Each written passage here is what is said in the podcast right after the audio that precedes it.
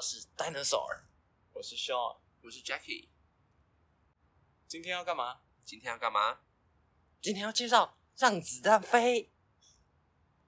今天非常荣幸可以跟各位听众分享一部我们私心都非常喜欢的一部电影《让子弹飞》。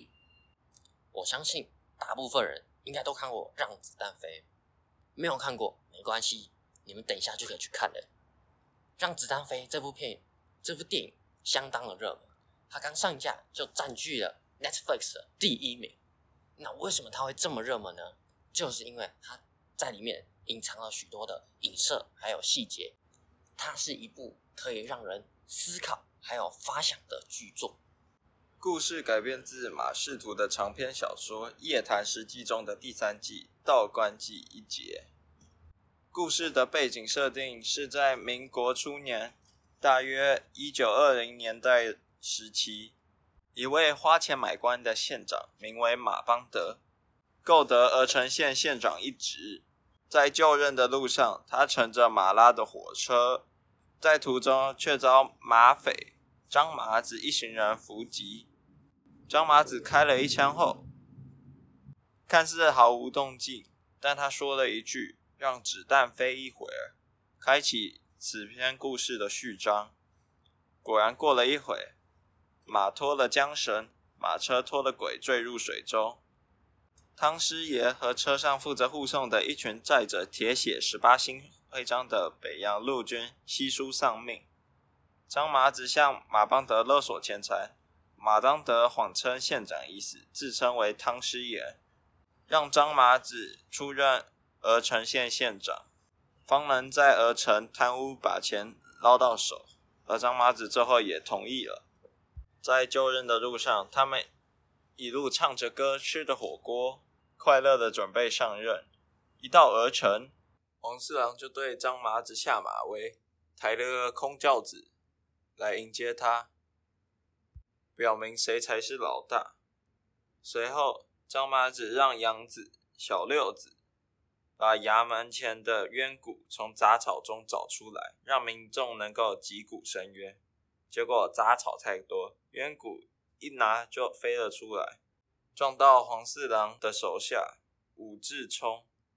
武志冲为人狂妄，自命为前清光绪帝钦点的武举人，常常欺压百姓。他把路过的民众踢向飞鼓，把鼓打破了。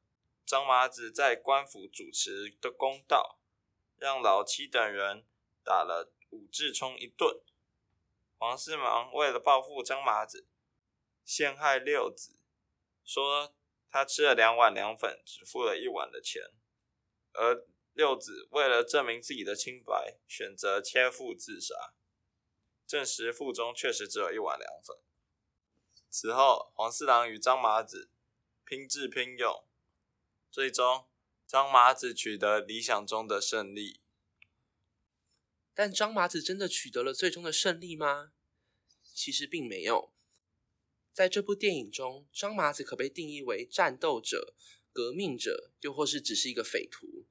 那他其实是有热血的，但同时他也很孤独。所以呢，我想在这边把它定义成一个孤独的革命者。在《让子弹飞》中，如果以革命者的观点来看呢，我认为在众多的解释里面可以分为三类。那第一种呢，也就是最浅层的含义，就电影设定的背景来说，这是一个旧政权跟新的革命者的故事，那就是彼时的国民政府跟中国共产党。在陈旧的积习跟官僚下呢，原本的国民政府也变成他们当时所想推翻的政权，于是就有新的革命者出现，也就是中国共产党。而黄四郎带领着人们，如同当时中国共产党引领人们对抗地主、士绅等上位者。那第二种可以拉回现在的情况，这部电影呢，也可以说是在以古讽今，执政当局手握权力。百姓无可奈何，百姓不知如何安其手足，被资本及权力所掌控，生活在水深火热之中。最后一层含义呢，也是我认为最完整的解释，它能够贯穿整部电影，也能够解释上面两种看法。从一开始的革命者推翻旧有的政府，到最后革命者变成了实质掌权人，在尝到推翻旧威权的甜头之后，开始产生坏习惯，补偿自己的辛苦，最后也变成他们当时所推翻的旧威权，成为新威权。不管在什么时代，权力的火车都不会停止驶向有利可图之处。那想要去改变的人呢，永远只能在山野间当匹凛然的孤狼。在影片中，其实最有趣的就是黄四郎。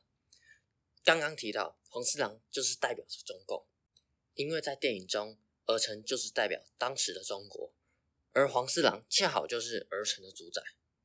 那在电影里面呢，黄四郎为所欲为。更不把县长放在眼里，由此可知，当时的党派的背后实力相当庞大。除此之外，黄四郎收藏了一颗辛亥革命时唯二的地雷，第一颗在辛亥革命时引爆了，成为辛亥革命的第一响，意义非凡。所以黄四郎就说，第二颗地雷要惊天动地，还要气贵。那值得注意的是，黄四郎后来拿着第二颗地雷要去炸张麻子。而张麻子在影片中象征的就是革命者，那这些都代表着反革命者对于革命者的反扑，再次强调了中共的顽强势力。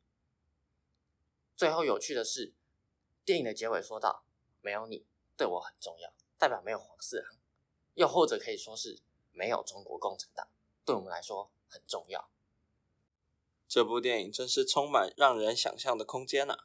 催眠时间，夜晚不孤单，让子弹飞一会儿。我们下次见，拜拜。